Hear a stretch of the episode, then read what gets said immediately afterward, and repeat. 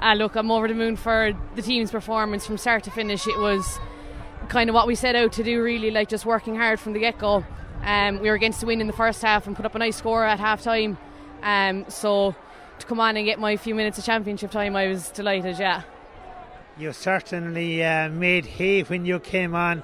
Was it frustrating? I know you've had a knee injury. Was it frustrating that you weren't able to start? Um, look, I've put in I've put in the work. I think for the last couple of months. Um, I wasn't expecting to just come on, come like come back from injury and get a bit of time. Um, I mean, like, there's girls there training since well before Christmas, so I mean, I have to get my fitness back up. Um, try to get as much football under the belt as I possibly can. But any few minutes that I was ever going to get, I was going to take with two hands and try and make the most, whether it was five minutes or ten minutes. So um, I hope I did that now. Yeah. The wind when you're down here pit side is very strong. Cork were playing against it in the first half. Like looking in from the bench, how did you see that first half? You were very much in control.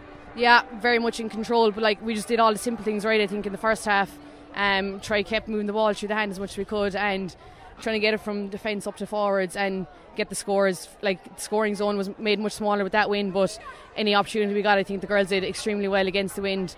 Um, and as I said, to be was it five points up at half time, it was some going.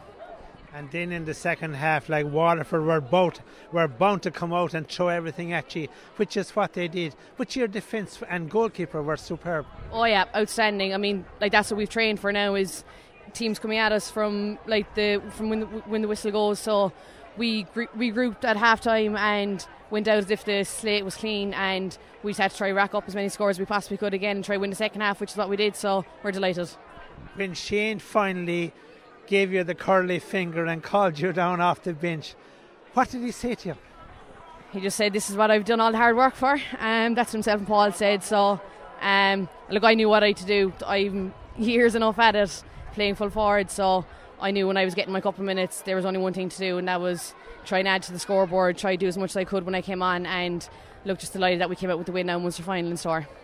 Well, any woman that won an All Ireland for Morden uh, with a winning point with what less than 30 seconds to go in the Gaelic grounds was obviously going to cause havoc when she came on. That's exactly what you did today.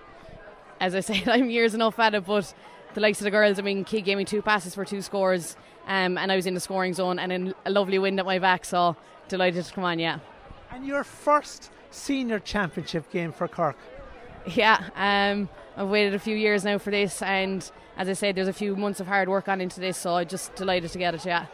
It must, like obviously you've been playing with Mourneabbey for years and years, involved now with Cork. It must be wonderful to be like you're you're a very very unified group. Yeah, very much so, and I think even since um, there's a few changes from last year in terms of the, in terms of the panel, but we've done everything we possibly could now this year to try and um, welcome in all the younger girls and try um, try and mingle everyone. And I think it really shows there out in the field. I mean, people putting their bodies on the line for each other. So it's just great to see it. The final now against Kerry in a fortnight's time. Memories of last Sunday, but they'll be waiting in the long grass for you now after what happened in the closing 10 minutes last Sunday. Yeah, well, I mean, the last 10 minutes last week were kind of what Cork Ladies football is about. Um, if we did that for the 60 minutes, it could have been a different game. So, I mean, we're going to have to go out now from the very get go next Sunday or in two weeks' time and play football from the word go and not wait until the last 10 minutes and try and make a proper game of it. Serious competition for places like when you see that uh, Emma Cleary didn't start today, Erica O'Shea didn't start today, you didn't start today, a number of other girls. Obviously, you're going to be seriously competitive now in terms of trying to get on to the starting 15 for that Kerry game. Yeah, the next two weeks are going to be interesting and I mean, you say starting 15 there, but it's a battle to get into the top 20. Um, so I mean, as you said, as you mentioned names there, like they didn't even come on today. So I mean, it's it's a serious battle to get on the the 30, um, the match day 30. But to get inside the 20 is a huge battle. So the next two weeks will be seriously tough. Yeah.